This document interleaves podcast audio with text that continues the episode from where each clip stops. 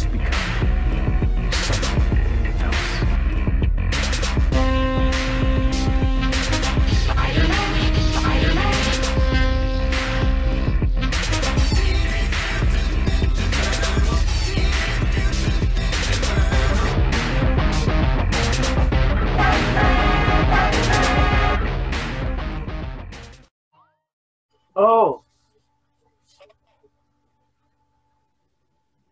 Hello, my name is Human. I was like, oh, oh, what? Hello. Hello. My name is Human. Hey. And I came down from the sun. Hello, my name is Human. I stole the pain Oh. from the sun. Okay. More than just a man. It's a good jam. I'm so used to this. You should hear what, what else he sings when he's excited. Are you? You sing like uh, Saturday morning theme song and Celine Dion.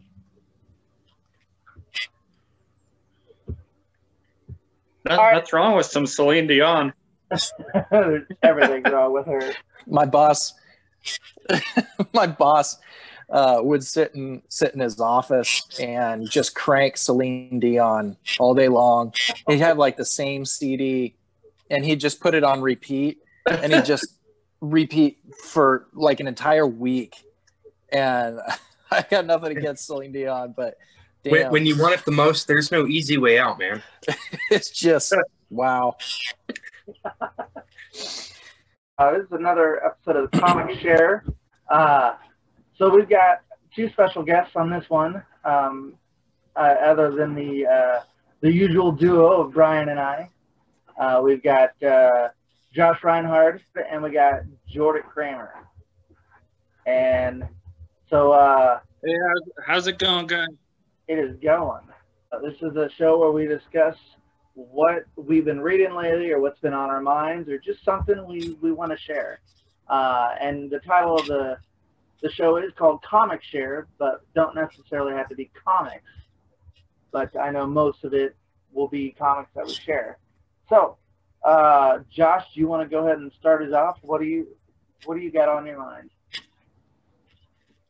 Sure. So I uh, had been starting to read, I go back a little bit, um, been into comics for a long time and then kind of got out for a little while and uh, just recently started reading uh, more comics again here in the last couple of years.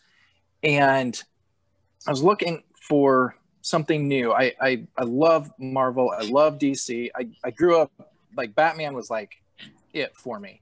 Um, and so I love reading uh, Batman, but I got through all of the comics and I'm looking for something different, something um, that I hadn't, you know, ever read before. And so I'm like flipping through um, the the digital service that I have, and um, I came across this title called Black Hammer. I'm like, I don't know what this is, but it looks kind of interesting. And I read a little bit about it, and um, so I, you know, downloaded it, and started reading it. I loved it. Like I was, I was in. There's um, what it is. It's it's kind of a.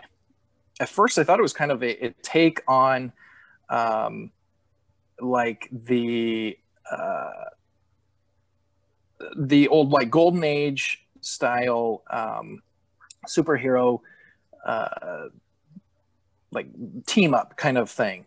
Um, and there is a lot of kind of uh, allusions to some of like uh, the the dc mainly um, the dc universe and, and kind of those those heroes and kind of a spin on them um, Isn't for like instance one of the Isn't there a crossover of uh, Black Hammer? there there actually Justice there League? actually is Okay. yes and and i read that like uh, after i had already started getting into it and i'm like this is this is awesome but one of the members is is the Golden Gail and she's like the reverse shazam you know so she's like an older adult but when she says the uh, magic words um, which i think are Zafram uh, she turns into like this eight year old, ten year old uh, superhero girl, and um, just kicking ass and taking names. You know, there's a um, uh, a J'onn J'onzz style, you know, Martian Manhunter. He's a Martian. His name is Mark Markz um, and you know it has a lot of the similar powers. So you know it's it's kind of you know i thought it was kind of a rip on you know some of the the um, old you know golden age style uh, or um, uh, not animation but um, illustrations and everything of of like the the justice league and everything. Um, but as i got to, it's like there's so much more. Like it it is its own world and in its own universe. And and um, there's a there's a deeper mystery. Uh, so it opens up, and you are already, you know, and kind of there with the this um, group of of superheroes, and they're on a farm in just kind of like podunk, middle of nowhere, um, and there's this underlying mystery. They don't know how they got there. They can't leave um, and they're trying to figure out, um, you know, this this whole thing. How how did they get there, and why can't they leave? And and uh, some of them are just, you know, they've been there for years, and so some of them are kind of resigning to, you know, this is this is their life now. The you know the, the superheroes that they were, that's it's over and gone with um, so they're just they're kind of giving up and, and just living the relaxed life. And some of them are uh, just they can't take it anymore. They they want to get away from this. They feel trapped and, and imprisoned there. And so it's just this cool dynamic uh, amongst the characters and um, trying to figure out what the the mystery is that um, has brought them there so it's it's pretty cool. Um, and then as you read on, um, you get to explore a little bit more of um, the mythology of it.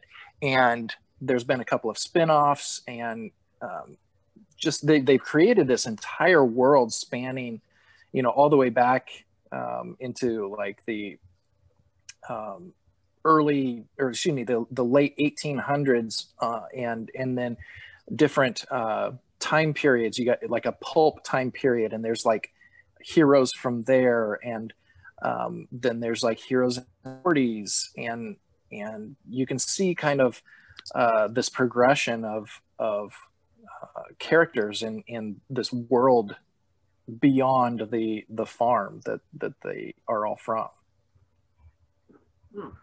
now, is this who is is this Is, Dark is there Horse any or- parallels to like Legends of Tomorrow? What, With- what's that?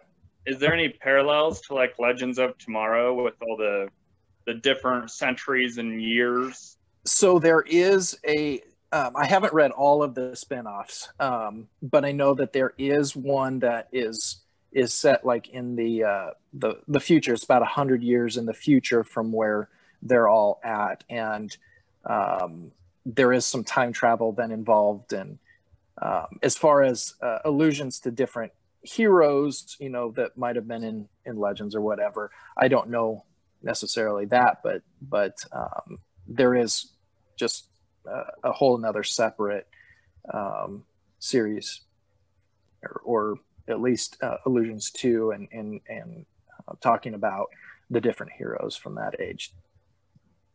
Now is this is this Dark Horse or who who does the who publishes? i i want to say let me look it up here I don't think it is DC. I think they've like you it said they've had uh, it is dark horse okay. yes it is dark horse and yeah they did they did do um the the crossover um, with with the justice league um, and that was pretty fun uh, to read as well because you have like your main core cast of the justice league and uh, some of them get transported to the farm and some of the characters from the farm get transported um, to uh, I think it's it's the the DC universe, um, and then you you kind of see uh, the the same reactions. You get to experience the a lot of the story of the Black Hammer series, but through the eyes of the Justice League. You know, as um, like Superman is kind of essentially given up and and resigned himself to living on the farm. And and you know as he was from Smallville and grew up on a farm like that's kind of you know relaxing to him. And he's just enjoying the simple life. And you know Batman's the tinkerer and and you know is not wanting to give up and is trying to find a way uh, back and and what has happened. And um, it's it's well worth the read. Well worth the read. It kind of reminds me of the whole uh, like the farm setting and stuff. Reminds me of there was an arc or there was a mini series that uh, DC did like last year or so where they all were and it was like a murder mystery but they're all like in this farmhouse in Nebraska. yeah. I can't remember the name of it. I don't know if it was Um, a part of the crisis name because they always have Yeah, something um, heroes in crisis There we go. Here, you know, and Yeah. I think it was like down between Harley Quinn and Booster Gold, like between the two of them, who was the murderer or something. yes and it turned out to be neither of them Oop, spoilers Oh, uh, that is that's a that's also a very very uh, good one uh, to read. It it really kind of delves into the the the mental illness and and um, aspect of, of what it means to to be a hero and and uh, the the trauma that they go through. You know, we don't always we put them up on this this high pedestal. Um, you know, is that they're untouchable, unbreakable, but um, when it comes down to it, they're you know human just like us. Um, oh, and I think you guys had talked about a little bit about that in a previous podcast about how that's kind of the direction that Marvel is going with um, the shows and movies that the in the MCU and, and really kind of touching on that. And I that's that was the first thing that I thought of was that that Heroes in Crisis um, book that DC had put out is is really good. Yeah, I was just gonna say when you're when you're talking about that, it reminded me of yeah the our discussion on Moon Knight. Yeah. uh, Yes. where we're talking about how Moon Knight has like three different personalities, and we're hoping that it would explore the mental illness part. 'cause, yeah, they may be, Differential identity disorder. there you go. Yes. and because yeah, they may be superheroes, but superheroes aren't always perfect. And Right. They may be uh, perfect in like physical aspects and stuff, but as far as like in their heads, it's a different story. Well, I think that's what made uh, Man of Steel, just in my opinion, I think that's what makes Man of Steel the best Superman movie in that they show his human side. That he, Yeah. though, is this alien creature that can lift and essentially he can save the planet any given day, right? He, um, in Man of Steel, he saves those kids on the bus. And one of my favorite scenes in that movie is when he asks uh, Kevin Costner's character, who was perfect to play Superman's dad, by the way, uh, is when he asks him, like, should I have let them all die? And his, he goes, yeah, maybe. Like that's, and I love that. I love that scene because that's that's the hero's journey. Like sometimes you have to decide between a building about to crash or a plane about to crash. Which one are you going to save? Which people? And like no matter which which one you save, there's going to be loss in the back end. So I anytime, you know, heroes in crisis, anytime they show the human side of heroes, I think as a human, we just naturally we just mag we're more magnetically drawn to it. If if it's it's nice seeing you know, you know Superman do all these flying twirls and saving planes and stuff, but if you can't relate to him in any in any way, it's really hard to get yourself emotionally invested into a character. Right. And that's Absolutely. when they create when uh, Stan Lee had created the character of Spider-Man, Stan Lee and Steve Ditko, that was that was kind of what they did. It was like, yeah, you got like all these heroes, but we've created this teenager that has real real problems. He, you know, uh, he may be a superhero, but at the same time, he's got to worry about uh, girls or you know, thinking, oh, does he like me? He's got to worry about acne. He's got to worry about homework. And so that was kind of one of the first delves into that. Well, in in his entire origin, you know, of the dealing with the ramifications of essentially Mm.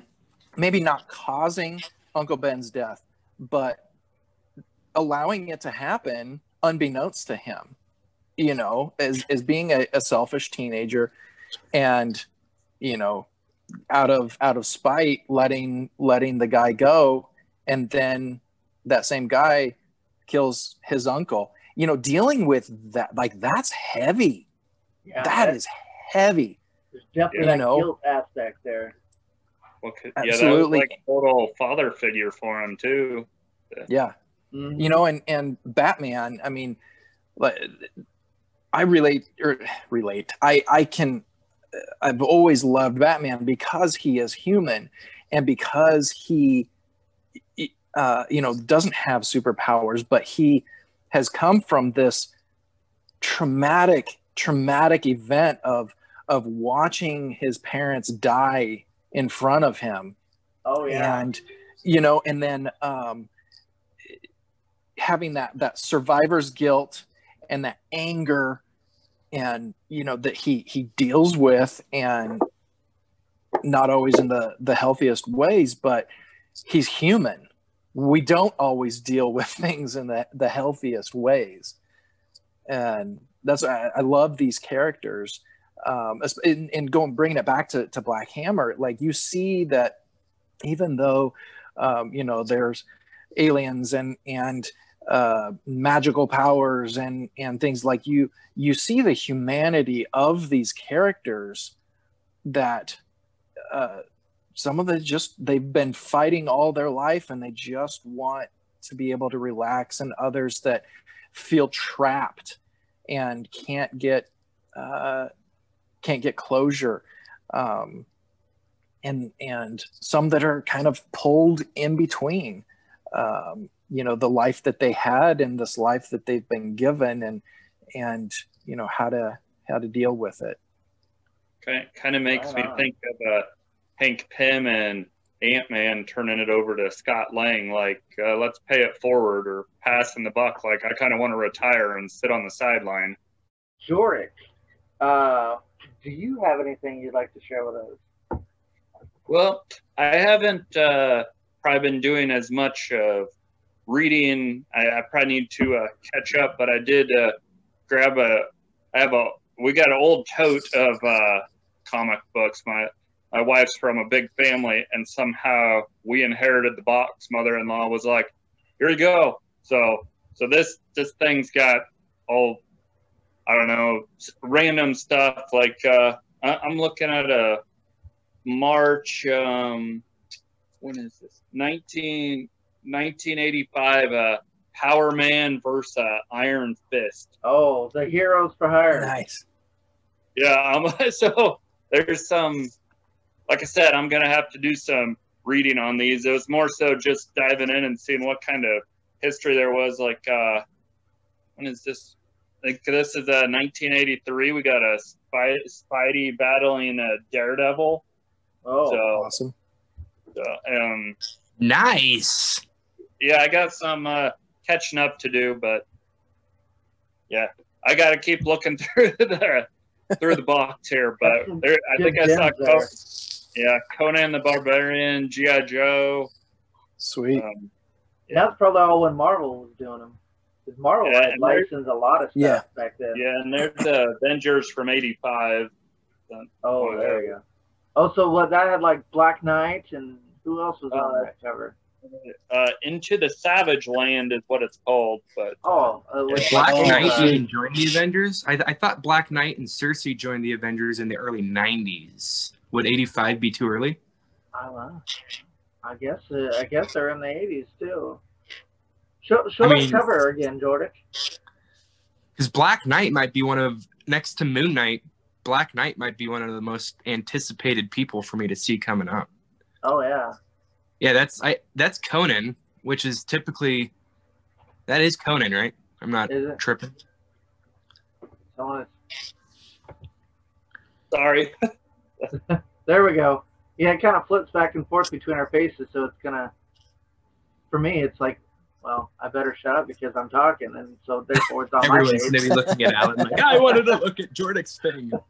hey, Jordic, just start talking when you do that. Right? Do it again, but just start talking. And just start. To, yeah, I should just Yeah, start because it needs to record pictures. you. Oh, okay. At the uh, at the uh, end of this, we, we have this guy Terminus show up. Who- I, I don't know anything about Terminus, but uh, there you go. I've heard of the guy. Yeah. Anyways, like I said, mine's more of a. I get I gotta get to reading some of these too, but yeah, looking at the gems that there are, like it's there's quite a bit of content there. So Oh yeah, Nice. yeah. That's a nice. That's a good find there. I love. I love it when I find the old comics like that. I think for more more for uh, old comics, I I look more for the the art. Like the story is, I I never found the older comics the the writing to be that well, but the art is always. I don't want to say nostalgic, but it, it's really interesting to see the art. Yes, I, I know people that buy specifically for art. Like they might not actually re- even read the read the books, but they buy it for the art value of it. Yeah. Yeah, there was a uh, um, a Wolverine Party Edition first cover printing that I purchased this year. Um, that it was you know typical three ninety nine or four ninety nine whatever. Um, and when uh, I, I, I was telling this to Allen, um, I've been doing this for uh, this would be my third third year, but um, I buy all I, I so I collect all the comics that I buy throughout the year, and the ones that I just didn't like and have no intention on reading again, I actually take back to the comic store and you know sell them back. Um, and this Wolverine one, this party edition first printing, um, I, I made like $150 off of it because it was wow. legitimately, it wasn't even the story that grasped. It was the, the first printing of this party edition Wolverine smoking a cigar. Um, I had no idea, obviously, until I took it back. But I mean, uh, to, to Allen's point, you know, art is almost, and that's what I think makes comic books interesting is, you know, people read books and they're like, yeah, that, that story was so deep. There was so much compacted and like, there's so much philosophy and like analogies to life and like all this stuff. And then you read comics and, you know, for the most part, they don't get that deep. like there's not nearly as much depth as there are in say a book. So, um, you know, the art from comics is huge, absolutely huge. And you think about kids, um, they're not reading their favorite Iron Man comic because they're curious what Iron Man's recovery from alcoholism looks like. They're reading it because Iron Man shoots laser beams out of his hands and they want to see the cool art from it, right? So Absolutely. I, I think that's what makes comic books a little bit unique in their writing is they're having to to make appease so many different uh, backgrounds of people and what they are wanting to read a comic for, right? Um, That So I reminds me of. Uh, so I was watching that uh, on Disney Plus. There was that uh, Marvel Six One Six, the docu series. Oh yes. How was that? Oh, that was amazing. Well, I so I just watched the first episode so far, which Yeah, I was started the Spider-Man one. Yep. And the so I was talking about this guy, the guy who basically started it. He was from America, but like his girlfriend lived in Japan, and so that he had traveled there back and forth, and he had noticed uh, how Marvel was not a presence at all in Japan, and so that was his mission to go ahead and give him a presence there. But Yeah. when he was going ahead and doing this, he was looking at the difference between Japanese comics, aka manga, and American comics, and how manga was more for the action. There was a lot less dialogue going on, and it was more more action going on in it, and more of the art. mhm.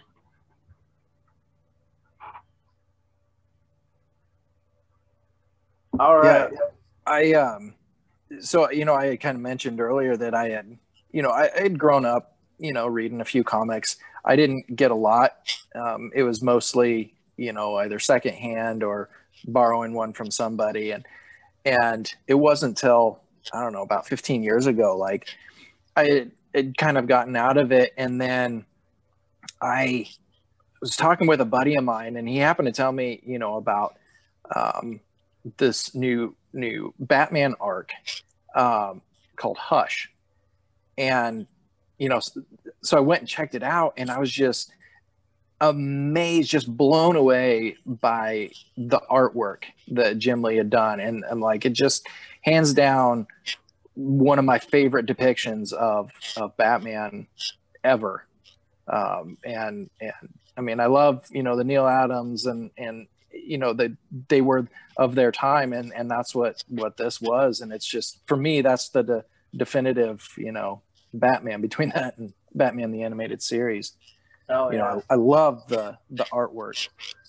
And on Jim Lee there, that was like, so yeah, he had went over to DC. That's post Marvel and post Right. Image. And like what I'm stuck on with Jim Lee is his Image stuff. I loved Mhm. I loved all uh, the early days of Image, especially with Jim Lee with Wildcats and Gen 13 and stuff. Was Gen 13 him? But definitely Wildcats. I love Wildcats, especially for Jim Lee's work. Yes. Speaking of image, um, Jordan, you were talking about you came across the uh, all, all your plethora of comics there. Um, my buddy that that introduced me, you know, to to Hush, um, he was going through all of his uh, old comics that he collected as as a kid, and he's like, you know what, I I don't have kids, or at least he didn't at the time. He goes, I don't need these anymore, and so he gave me I don't know, it was like three or four like boxes of old image um so mostly image and then a lot of uh, x-men stuff from like the the 90s um all that like chris claremont and um and then a bunch of spawn and and um wildcat. I mean just so much stuff that i you know i had never even heard of either but i still have boxes of that stuff i haven't even gone through but you were talking about getting uh getting Yeah. a truckload of comics it just reminded me of all the stuff that i've got down in my basement somewhere Uh oh. I know when I find like boxes of old comics and they're mainly like from the '90s or whatever, I find a lot of image. Like Yeah. I think, I think people threw away a lot of image. They weren't as, people weren't, they weren't as good. I guess people they weren't as popular. well yeah they weren't x-men or they weren't justice league and batman superman spider-man so Especially the Rob Liefeld stuff. yeah The extreme Okay, studios. okay, time out. Let's let's talk about the most comic book writer of all time. Just kidding. okay. Just kidding. Uh, I'm actually not kidding. I do not like Here, it. at here's all. a well used one ooh. from uh, from 1980 on this baby, but uh, wow Oh, yeah, now this, that's this looks like we got there. well loved. yeah Bryan, you got anything to share with us? Uh, yeah, let me show you the Book of Mormon. No, I'm just kidding. Um, no, I haven't Oh, read what? anything. I knew it. Uh, I haven't. I haven't read any new comics in a few weeks. Um, actually, we. Um, I wish we would have started this like a week or two early because it was like three days before the idea came out. I had taken all of them back, and I, you know, I had a Falcon and Winter Soldier series that I had read the first one and got two, three, and four, but I just didn't like the first one enough to read two, three, and four, so I never did. But that would Oh. probably be the one I'd want to talk about is the Falcon and Winter Soldier one. Um, I Well, think it's and- issue number five now. Go ahead and share a little bit on uh, on your what you remember. Oh, it's just it. it's it's it's it's just the it's I think because Marvel ever since I don't know probably 2016 you can actually see this trend um, about 18 months before Marvel the MCU I should clarify which Marvel uh, before the M, about 18 months before the MCU puts something new or an idea or whatever um, out there they'll actually increase like comics for that. So like the Eternals, for example, um, they they've they've increased the writing and the printings of those and etc. So I, the Falcon and Winter Soldier, I think, was really being written to get people prepared for the uh, show because it's it's pretty. It's I mean it's not your typical lighthearted comic. Like there's some, you know, beaten up and darkness going on. So uh, I will say I read it in April, I believe. So it's been a while. um, but uh, it's basically um, Bucky and Sam and their origin and how not the MCU's origin, the comics origin, um, and how they came about partnering up and um, conquering, you know, the the ramifications of Captain America no longer being there, uh, a world post Captain America. Nice. All right. So So that's kind So of. so is that way to- similar to like when? Uh, oh, sorry. No, go ahead, Jordec. Oh, okay. I was just gonna say, is that similar to kind of how like toys sometimes come out through the cracks before like movies uh, are released a little bit with the comics that like toys are produced beforehand? sort of um the the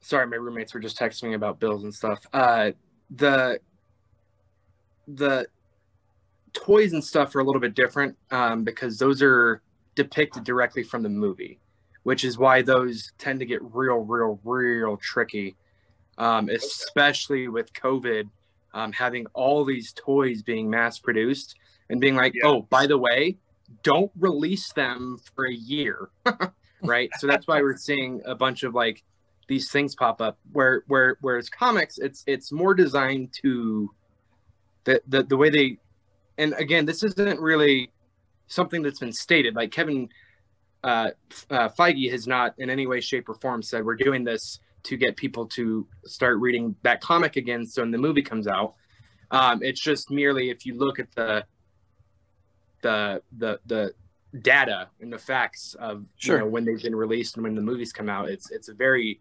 common trend right now amongst the MCU. So uh, it's kind it's a it's a marketing and and synergy you know cross company synergy you know i mean it just it just builds the hype you know it it it, it builds the hype for the the release of the you know whatever movie or show that's coming out as well as then you know uh, gets people back into those comic roots and and find out a little bit more about those characters. It's kind of a good way to for sorry i didn't mean to uh, interrupt you there. No, please do because want to hear more from you guys than from my mouth. Um, but uh, it's kind of a good way to to predict what's coming. Uh, like Bryan said, if they they start doing it 18 months or so before they actually even say anything about it, then it's kind of if you want to start predicting on what's going to happen, that's a good thing to start paying attention to. Uh, that also reminds me of how right. what I think it was last year, they did a whole event about Carnage, like the whole, big, all these Marvel Absolute heroes. were against carnage. Carnage. Yes. Yeah, and you know it's no secret that Venom Two, Woody Harrelson is going to be Carnage, and that's what it's going to be about. So I'm pretty sure that was hyping up everybody to, hey, remember this villain we had? He's going to be in a movie. Well, this year's was what was it? Empire, E M P. Y R E. I think Right. is the is the ma- major event. There, I haven't. I'll be honest. That I haven't even partaken in any Empire related anything. They just haven't intrigued me. Um, I didn't participate much in Absolute Carnage either uh, last year. But uh, no, yeah, you're. I mean, you're absolutely right. So, um, like, not this year's. Um, I don't know if they're gonna do a new issue of Fantastic Four or anything this year, but pay very close attention.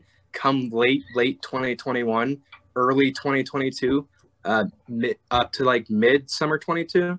Um, for any new, and I want to emphasize new Fantastic Four series being issued, uh, because you know, 18 months, you know, um, tw- late 2021, early 22. I think that might be the the family dynamic style that we can expect All right. or hope to expect you know and i think that's yeah i think just yeah i so any anything 18 months before you know it's it's right around 18 months. Now you have some things like uh shang-chi.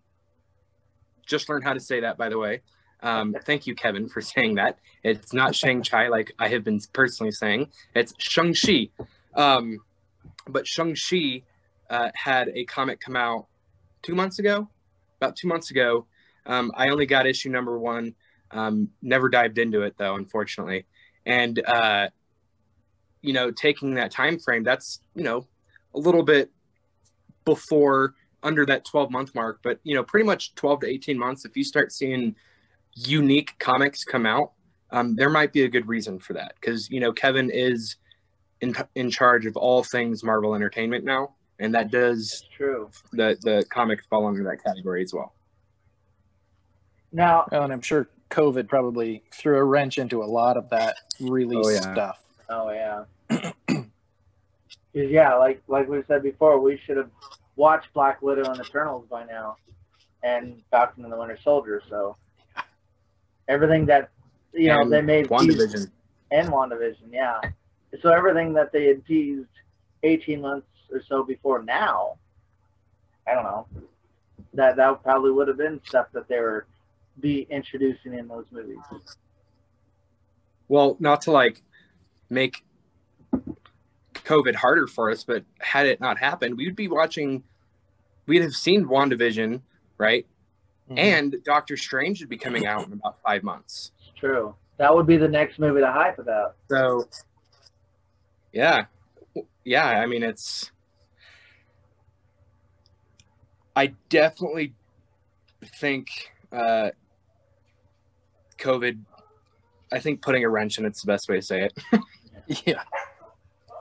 Now, did you have anything else to say on the Falcon and the Winter Soldier comic? No, as far as this this this series goes, unfortunately, not really. Um, when Josh was talking about uh, his um, in the farming, and uh, it kind of reminded me of um, Secret Wars, um, the newer, the 2015 Secret Wars, um, that everyone was part of this uh, new Doomsday world, right? Doomsday or whatever.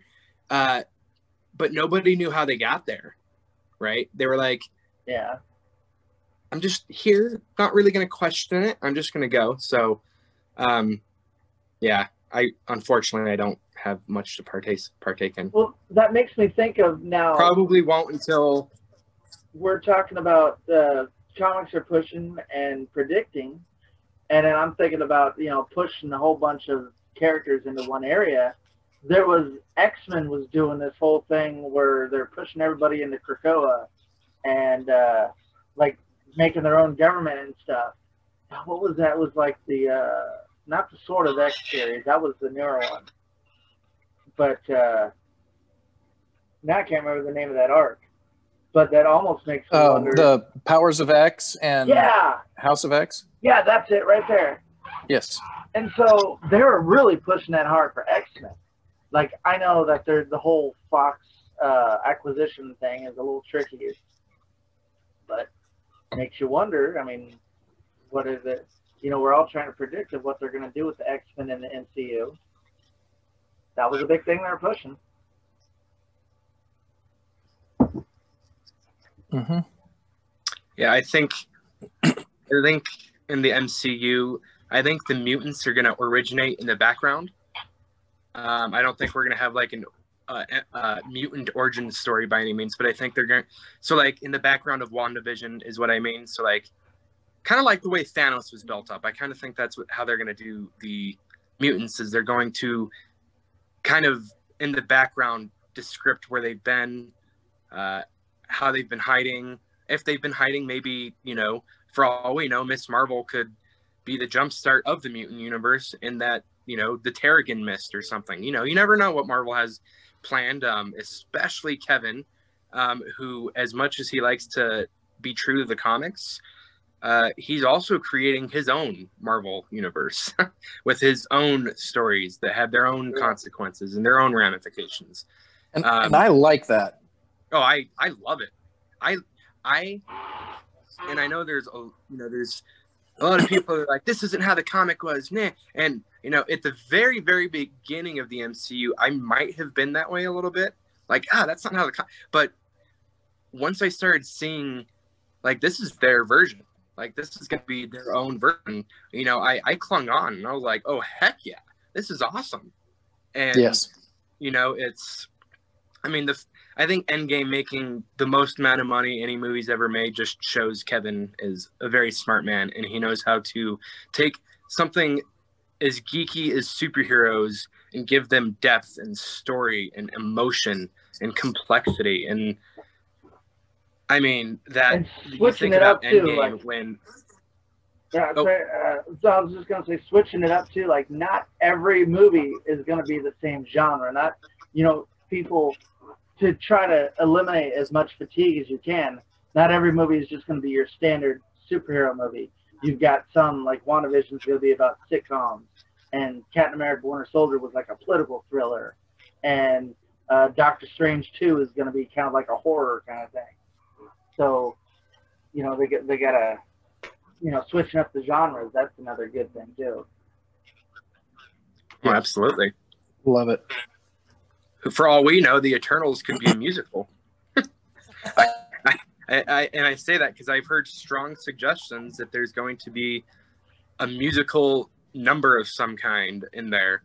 Um, oh God, that'd be great. So I mean, I don't know. For all we know, we could. The Flash. What was I, it, I was just going to say that. that was honestly that was kind of an embarrassing thing to watch, but whatever. Um, Oh, that the Flash It worked episode? though. It really did. Yeah, the Flash Supergirl crossover Yeah. with the musical. I loved it. if uh, I don't know if anybody ever watched the show uh, The Magicians off of Sci-Fi, but they almost always had at least one musical episode I per per season. I think Buffy had a, a musical episode. Like, and I think it was something how they're all under some kind of spell where they all had to sing or something. Yeah. Which reminds me of the if you guys ever watched Scrubs, there was an episode where there was a patient who came in. There was got a hit on the head, so every uh, they everything they saw, everybody was singing to the patient. So the whole episode was a was a musical. I mean, if it's done right, I, I don't have a problem with it. I think it's gonna. If they do, it would it would do just like what they've done with with many of the Marvel movies in subverting the expectations. You know, and uh, like I said, I think if it's done right, I don't have a problem with it. If anyone could turn a superhero movie into a musical that I love, that all of us love, it's Kevin. Like, let's be honest. Yep. I'm I'm at the point, and I was telling this to my buddy the other day because he uh, he was talking. He's like, I have just I have all these worries about everything they've announced because there's so much and there's you know so much complexity and like they're so different, etc. And I'm just like, listen, after Guardians of the Galaxy, I have complete confidence in Kevin, and that no matter you know whether it be a crime thriller, uh, a comedy, a musical, or drama or horror, whatever the genre Kevin wants his movie to be about, he's gonna make it good. Yep. Period. Right. I- And until he proves me wrong and like fails completely, like a bad movie isn't failing, by the way. um, if, if a bad movie comes out soon, it's not failing by any means. Um, it just goes to show how spoiled we've been with the quality of everything we've gotten. But you know, I just if anyone could make the Eternals into a musical and make me love it, it would be it would be Kevin. Yep. I, I mean, if you get the right team on it, yeah, I bring in uh, Manuel Bear from Hamilton and Oh. let, let him put some numbers in it. I mean, he'd probably be the go-to guy for that right on, now. uh, Mhm. Maybe someone on the Rent movie. You know, they could. Well, there's people uh, that would work with it. I'm sure. the what what's his face off of Flash, the, the whole father figure. He was on Rent. Jesse Martin. Yep, yep.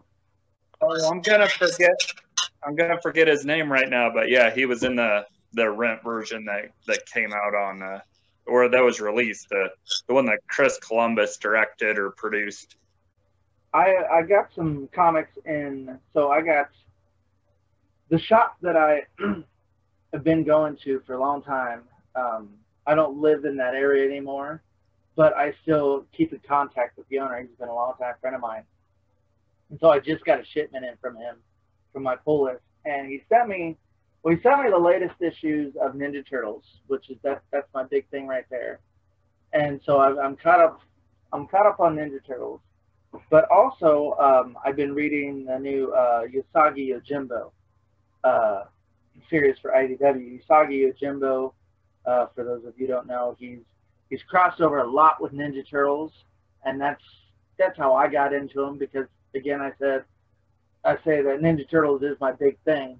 So uh, Usagi Yojimbo, obviously I know him from there, and he's a samurai rabbit, or I guess he's a ronin. A ronin, I guess, is a samurai who doesn't have a master, and they're just a traveling samurai. So he's a ronin rabbit, and that uh, each issue is just him traveling and coming into just different things. So just touching on it briefly, I got the latest issues of Usagi Yojimbo. Stan Sakai, I think that's how you pronounce his name. That's who that he's written and drawn the uh, the series from the very beginning. Uh, Dark Horse did it for a long time, and then I think uh, Mirage Studios, who who uh, they're the original ones for Ninja Turtles, they did Usagi for a while, and now IDW does it now, which is where Ninja Turtles is at. So I just wanted to kind of touch on the. I've got. I haven't finished them quite yet. That's a Will Eisner winner, I guess, evidently. And then, uh, so I've yet to read number 13 and number 14 yet. But number 11 and 12 I've read. And it kind of deals with he, uh, Usagi goes back home to his hometown, or his home village, I guess. And there's a, another rabbit here who's like was his childhood rival, and he's now the head of the village, and like his wife, evidently uh, Usagi and his wife, they're hinting at like they had an affair and had a kid together, and they're trying to pass off the kid as as this guy's, and like he thinks it's his kid the whole time. So it looks pretty cartoony, but there's some very deep elements, and Stan again, I don't know how you pronounce it, Stan Sakai. Nice. Um, he he himself is Japanese, and he roots a lot of Japanese lore and history into his into this. And and this one, there uh, a lot of times there's like a little write up at the end from him explaining the the history that he put in there. So yeah, I'm pretty I'm I'm caught up now on on the series. I've got one through fourteen now.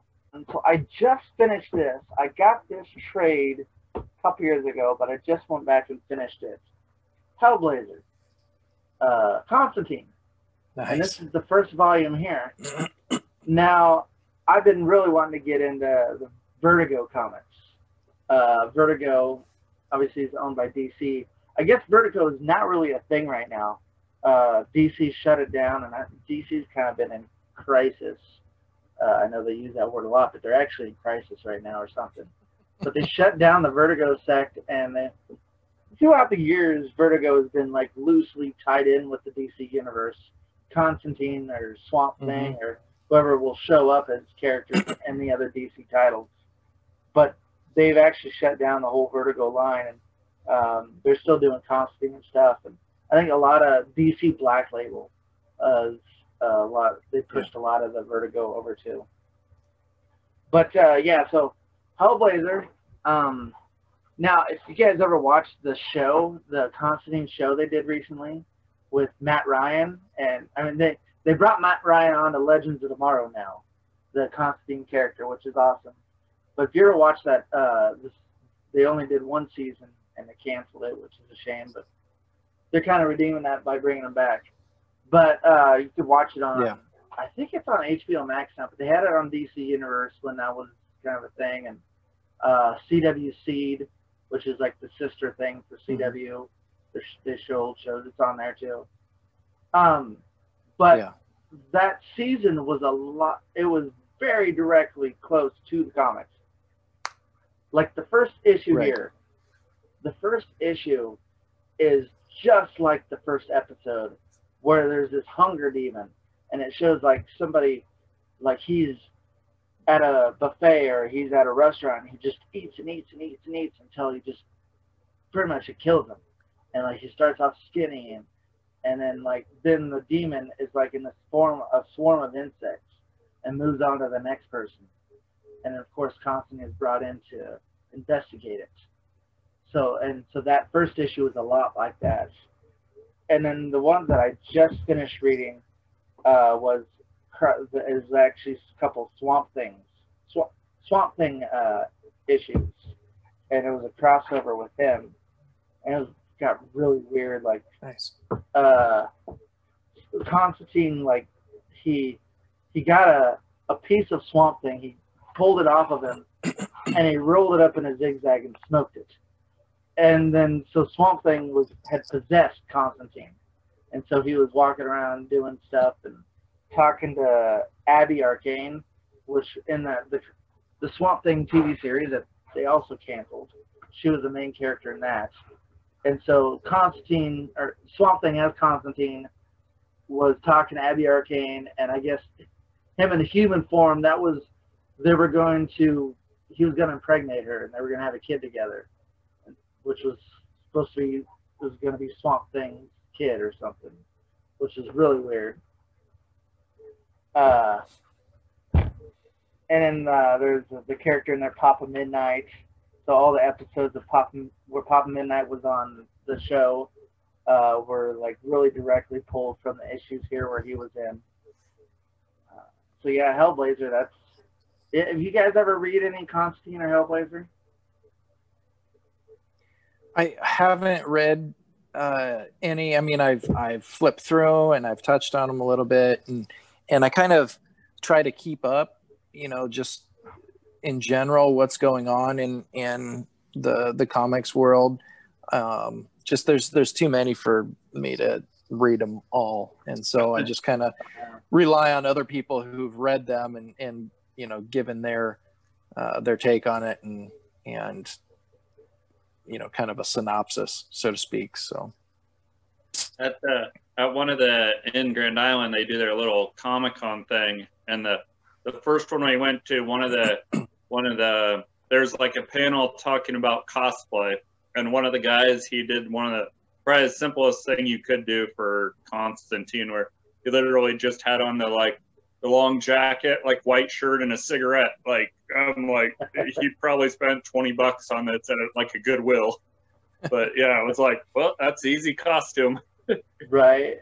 But uh, everybody who knows and loves Constantine, they definitely can tell. Like, oh, that's you. That, that's who you are. Yep. Uh, so the other thing I it's was like my to costume for Halloween. I think I spent like forty bucks on it. That was Fat Thor. that, nice. I think didn't you share that to the Geek Life group?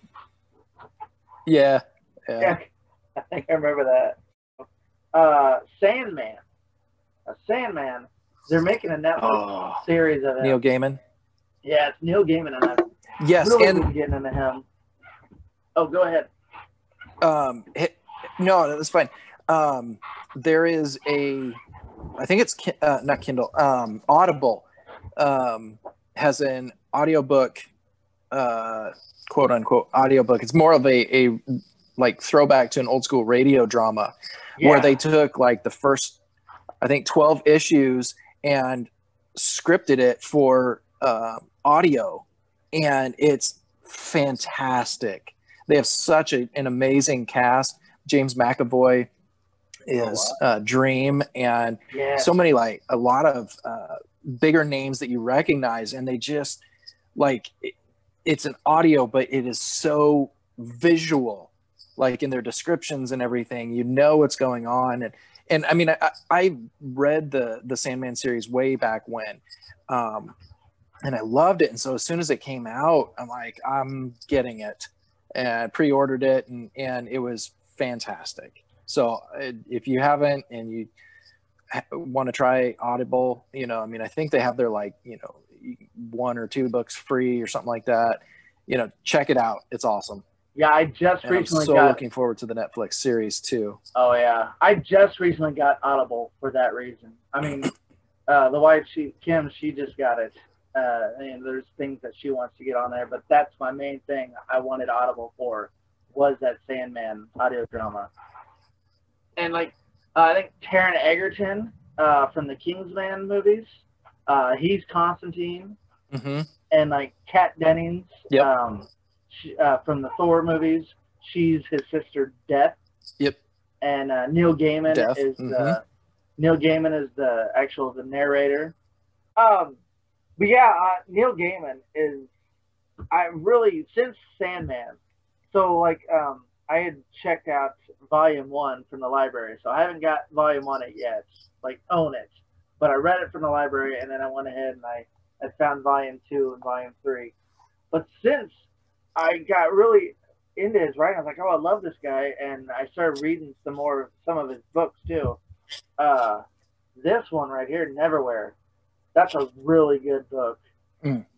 It's like uh, it explores like the underground of London. Like there's a whole society that just they they don't technically they don't exist up in the regular society of London, and they just live in like the tunnels and stuff. So that's really good. But uh, so yeah, Sandman basically. Um, yeah, yeah, I can't wait. Like Josh said, can't wait for the Netflix series. And um, they said that they're going to faithfully adapt Volume One. So Volume One, um, basically, so it like starts off like the 20s or 30s or whatever, and there's this warlock or a guy that just doesn't really know what he's doing, and he wants to capture death. So you know he wants to, so you know, so pe- pe- people don't die. So he can live forever. die. Yeah, so he live forever. and like the mythology in Sandman is like there's this group of they don't necessarily call them gods, but they call them the endless. And like and everybody Yeah. they all start with a D. And so he, and Sandman, which has like three or four names, uh, Morpheus, Sandman, or Dream. Dream, that's his D name. Mhm. And uh, there's like Despair or whatever. And there's Death, which Death is Death. basically she basically looks like a gothic girl. Um, which I guess Kat Dennings Well, they all do, I choice for her. think, to some degree. Yeah, and like Sandman himself, he basically looks like the the lead singer of the Cure, like with the crazy hair and stuff. I really think that's what he, which is funny. Okay, so Sandman, he was like based off of the lead singer of the Cure, and Constantine, I heard was he was actually inspired by Sting, the Stinger Sing, Sting, Sting, Sting, whatever. I can see it. Yeah. And so, uh, see, I don't, I don't listen to gothic music or whatever, but evidently I read gothic comics. Um, so I don't know a whole lot about the Cure, but I know. Uh, so, anyways, uh, so the guy wanted to capture I mean, Gargoyles was a good show. gargoyles. No, that was kind of gothic. I meant Gargoyles was an awesome show. Yeah. I don't know if that's Gargoyles. Hopefully they make that into a live action movie here soon. Um, but anyway, so the guy wanted to capture Death, which was a girl, and which was uh, Sandman's sister, but he captures Sandman instead. And so he captures him, and he keep, keeps him hostage in his like basement or whatever. And so for like he, he has him for years, decades, and like a bunch of people, yeah, a bunch of people go into like comas and stuff, like dreamless comas, and like a lot of people aren't dreaming and everything, and it's messing up like uh, Morpheus, Sandman, whatever you want to call him. He's like the leader of this realm called the Dreaming, and like of course in the realm itself, it's like they don't have the ruler there, so it's kind of going in shambles and stuff. So eventually, like 70 or so years later, the guy that captured him, he had done passed on, and so his son had taken over. Like his his son was in charge of uh, keeping him captive, and he had like these guards sitting there watching him, and by that time they're like really stupid, and so Sandman tricks them and uh, let let him go. Like he he does something, fools him, and he gets free, and so he gets a hold of the son, and the son is like, really, I had nothing to do with it. I just took took you on for my father, and so he's like, uh, Sandman's like, okay, I'll take it easy on you, and he curses him with the eternal waking. Uh, you ever have like these Mhm. nightmares or dreams where, you know, you have this crazy messed up nightmare, and then you wake up, or you think you've woken up, but you're still in the dream. And so that Mhm. was basically what he did to this guy. He did. He just he was on an eternal loop of that. And then so the so that happens. That's like basically the first or se- first and second issue, and the uh, rest of the arc for volume one is the guy had sold off all of Sandman's stuff. He had like three things. He had like his mask, which was like uh had like a an elephant uh whatever nose and he had like a scepter and like a bag of sand. And so he had to go out and Pouch. the pouch, yeah. And he had to go and find that stuff because they all got sold off. And like, I can't remember who had what, but like he had to go to down to hell because Lucifer had, I think Lucifer had the mask. Uh, correct me if I'm so. wrong, Josh, because yeah, you've read this. So he had the mask. It was like a gas mask kind of thing. And so he had to go down there and like there's Yeah. a spin, spin-off comic of Lucifer, which they have the show and stuff on Netflix. I haven't watched that yet, but uh, that all comes from Sandman. So he goes down there and like Mhm. hell is uh, like now split up between like three people: Lucifer, Beelzebub, the the Lord of the Flies, and then I can't remember who the third one was. But so he has to go down and Lucifer. They challenge like to a battle of the wits and like uh, shape shifting and stuff, and that's how he gets mask back. And then the I think it's the the pouch. Uh, he has he goes to Constantine for. It's a nice little crossover with Constantine. Mhm. And but Constantine he had sold it to somebody, so him and Constantine team up for like two issues to go find it. And like when they do the Netflix series, they said it's going to really faithfully adapt the comic. Only they're just going to put it in modern day, not the 80s. And so that should mean Constantine. I don't know who's going to play him. If it's going to be Matt Ryan, Keanu Reeves, because they said there's going to be a Constantine too with Keanu Reeves, or if it's going to be somebody else entirely different. I don't know. James, who played Taron Egerton played him in the audio drama, so he'd be cool. And then like the third one, I guess would be the Scepter. They they went to uh, or was it Doctor Destiny had it, who they had to go to Arkham Yes. Asylum. That's where he was, and he was the villain for the uh, Arrowverse crossover, Elseworlds. And so yes. they Yes. all right. And which was cool that they had the same actor. The same actor was on the Constantine show. He was a different character. He was like a professor that was a friend of Constantine's. So they had the same actor play Doctor Nice. Destiny on that. And I was hoping that would have been like their tie-in, been like Sandman's gonna come soon to the Arrowverse, or at least use that as a tie-in with Constantine or something. But but so yeah, he had to get uh, the scepter from him, and like they had, uh, he he had even went to like the Justice League headquarters, and they had like uh, Mister Miracle and Martian Manhunter there. They were kind of a little crossover there too. hmm So that was like the whole. Yeah. Uh, that was the whole first volume there, which they're going to adapt into the Netflix series. And then volume two, which I would assume be like season two. Um, so they introduced uh, a character in volume one when they introduced like all of the, the people that went into comas. There was a girl that went into coma, and like somebody impregnated her. As a child, right? Yeah. Oh yeah, that's child. that's right. Was Yeah, well, they impregnated her while she was in a coma, so basically rape. And uh, and so she yeah Yes. she had a kid, and then so in volume two, I think they did it kind of in volume one where like she was the the lady was like basically dying, so she called and her daughter that was that she had while she was in a coma, and her daughter, so her grand granddaughter. And they called her in to like read Mhm. a will or something. And so like in volume two here, the granddaughter and the grandson were like main characters. And like the grandson, yes. he was like uh, captured by somebody else who was masquerade. He was like a different kind of Sandman. He was, and he had like created his own realm or some virtual reality thing.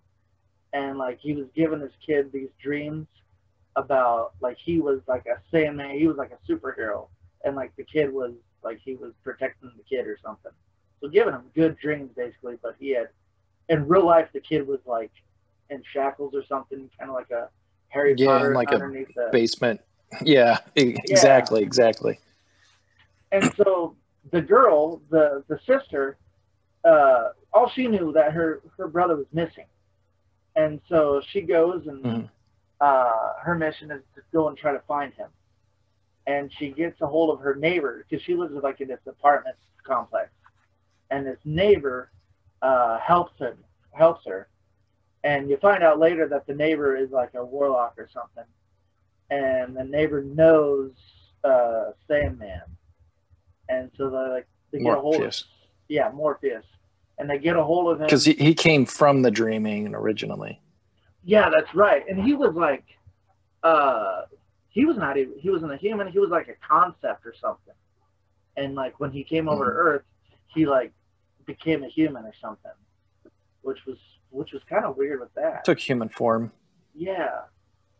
Yeah. And then, so like, of course, at the end when uh, Morpheus shows up to this imposter Sandman, he's pissed because somebody's an, an imposter is him, for one thing. And then another thing, he's also mad that, you know, he's, uh, this is the child that you're messing with.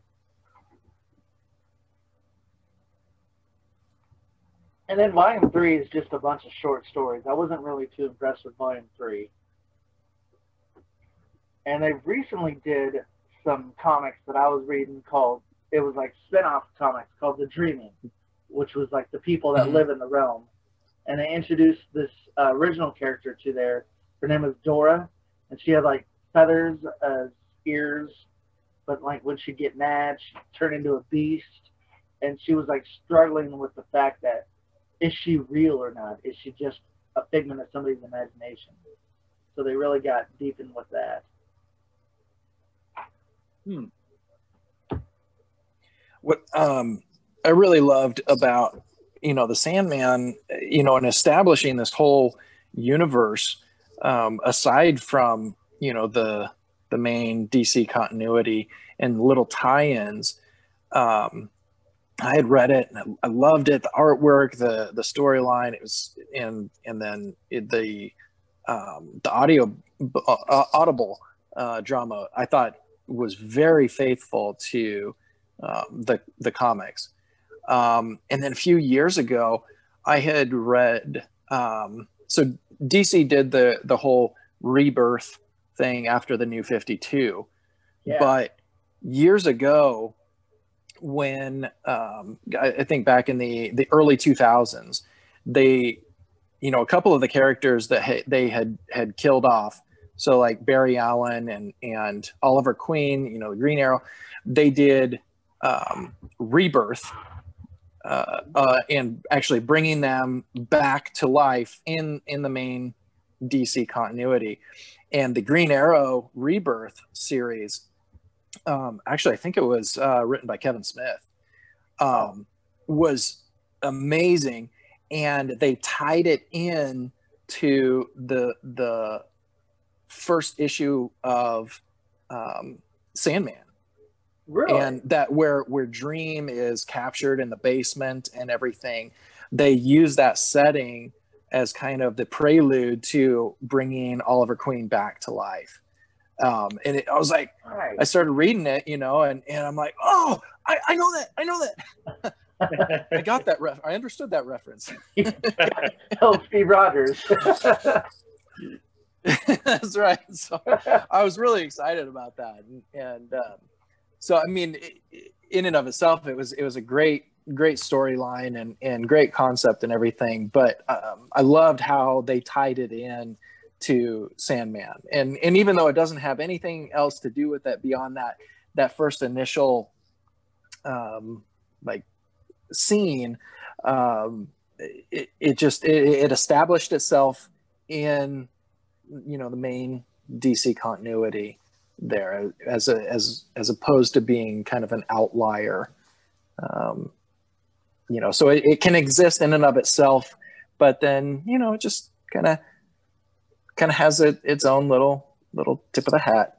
Yeah, You know, that's the thing So about was- that. That's I loved it. a lot of things that Kevin Smith does. Like I have another Green Arrow uh, trade that Kevin Smith wrote, which is pretty good. I, he introduced um, oh Thea, uh, or was it Thea? hmm Well, uh, yeah. There's uh, There- Grant- on uh, the show Arrow. Kamiko. Was Wasn't it? Kamiko. Did he introduce Kamiko?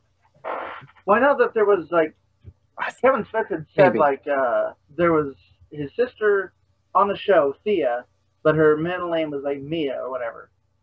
And then like uh, Kevin Smith was Mhm. trying to say, well, I I basically created that character, and then eventually they had a character named Mia, which had taken on the Green Arrow, uh, which was Oliver's daughter from the future, and taken on the the Green Arrow uh, mantle, which I think that was basically Kevin Smith's uh, creation right there. But uh, it's kind of like that's a great thing what Kevin Smith does. He likes to tie in things. He likes to pull from history or give little nods. Like there was Mhm. uh, Detective Comics 1000 that they uh, did last year, which was all short, bunch of short little Mhm. stories about Batman. And Yes. the one that Kevin Smith did, uh, basically Bruce Wayne, being the detective he is, he went and he found the gun that killed his parents, and so he took that gun and he had melted it down and he used it for his uh, his belt buckle.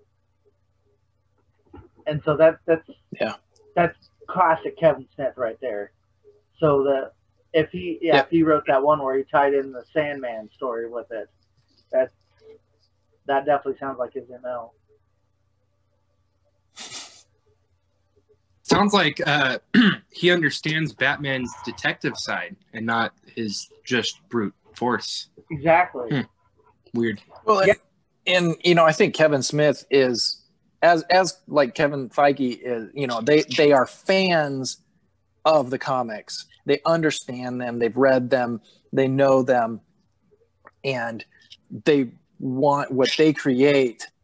You know, to have that feel and and you know to to be a part of it rather than just you know having their own spin on it, but you know also acknowledging what has come before you know Right. that they're not just you know some hollywood producer or whatever um, but they understand what they're writing and who they're writing it for Um, yeah, and then the what you're saying about a fan being a fan, he Kevin Smith has a long time podcast called Batman on Batman. Uh, fat man and, on batman yeah, and that's all all he does. Like at first, I was really loving it because every episode he would just interview somebody who had something to do with Batman, like an artist or a writer or an actor or something. And I really, really enjoyed that. Uh, just learning about these different people. Like he had Neal Adams on an episode and Dennis O'Neil on another one, and I think one he had Adam West on there. He even had Stan Lee on one, and Stan Lee talked about his friendship with Bob Kane, the creator of Batman. And uh, but then eventually it turned into he invited this. Uh, he had this other guy on there, who who was another uh, movie writer or show writer. He he was the showrunner for that Stephen King show on Hulu, um, Castle Rock. But uh, castle rock yeah, and I can't remember the guy's name, but so he brought that guy on, and then it from then it stopped being we're going to interview different creators. It was then it was just them to talk about Batman, and a lot of times they wouldn't even talk about Batman. They talk about other things in pop culture, and they they eventually changed the name to it being Batman Beyond. And uh, yeah I, I, I listen to here and there, and it's interesting stuff they talk about, but it just it lost the aspect that I loved about it. Nice well hey i uh hate to do this but i'm probably gonna have to jet out of here Okay. uh, got a couple of things I've got to to take What? care of. But I just wanted well, to for say thank us you for what's that? Thanks for giving us some of your some of your Saturday, man. I know Saturdays Right. aren't easy for a lot of people. So No, absolutely. Uh, I had a blast, and uh, hopefully we'll have to do this again sometime. But Oh, thank yeah. you for having me on. Yeah, th- yeah. Thanks for thanks for It's joining. uh, us good to, to finally see you guys. Yeah, Likewise. Yeah, you too, man. I must be